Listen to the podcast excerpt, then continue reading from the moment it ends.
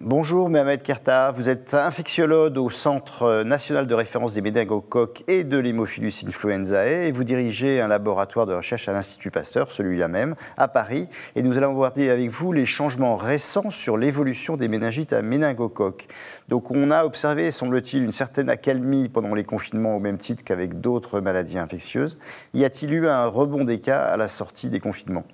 En effet, on constate depuis la fin de 2021 euh, un, rebond des infections invasives à méningocoques, et cela pour tous les sérogroupes, en particulier pour le sérogroupe B, qui est le sérogroupe majoritaire en France.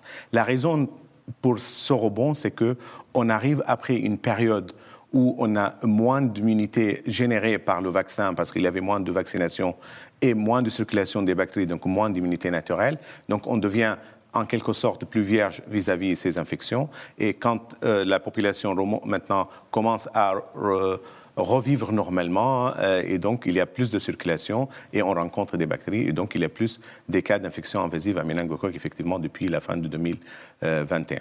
C'est ce que l'on a conceptualisé sous le nom de dette immunitaire La dette immunologique, en fait, c'est lié à ces deux volets de baisse de circulation et baisse de vaccination.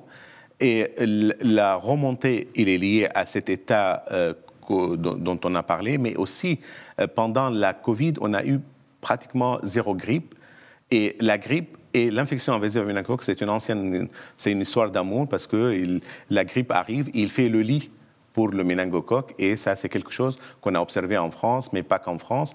Et donc le, fait que le grippe va revenir aussi va aussi augmenter le nombre de cas d'infection invasive à méningocoque. Et quelle est la stratégie qui vous paraît la plus favorable pour lutter contre tout ça? Il faut insister sur la vaccination parce que c'est une maladie qui est très rapide dans son évolution et très peu euh, spécifique dans sa phase initiale. Donc, et il est mortel pratiquement à 100% sans traitement. Donc, c'est vraiment la prévention, la à tout, tout son sens pour l'infection invasive à méningocoque.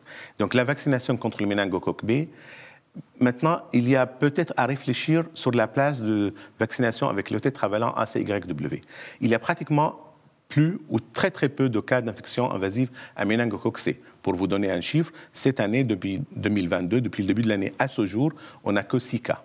Bien sûr, c'est des cas dramatiques, mais on a un autre vaccin qui permet peut-être d'apporter une, euh, protection contre le méningocoque C, mais élargir vers le Y et W qui sont en train de monter, bien sûr, avec l'insistance que le méningo B, c'est vraiment le, le, plus gros de nos soucis, puisque c'est le plus fréquent, et surtout chez les enfants de moins d'un an. Merci beaucoup, Mohamed Kerta.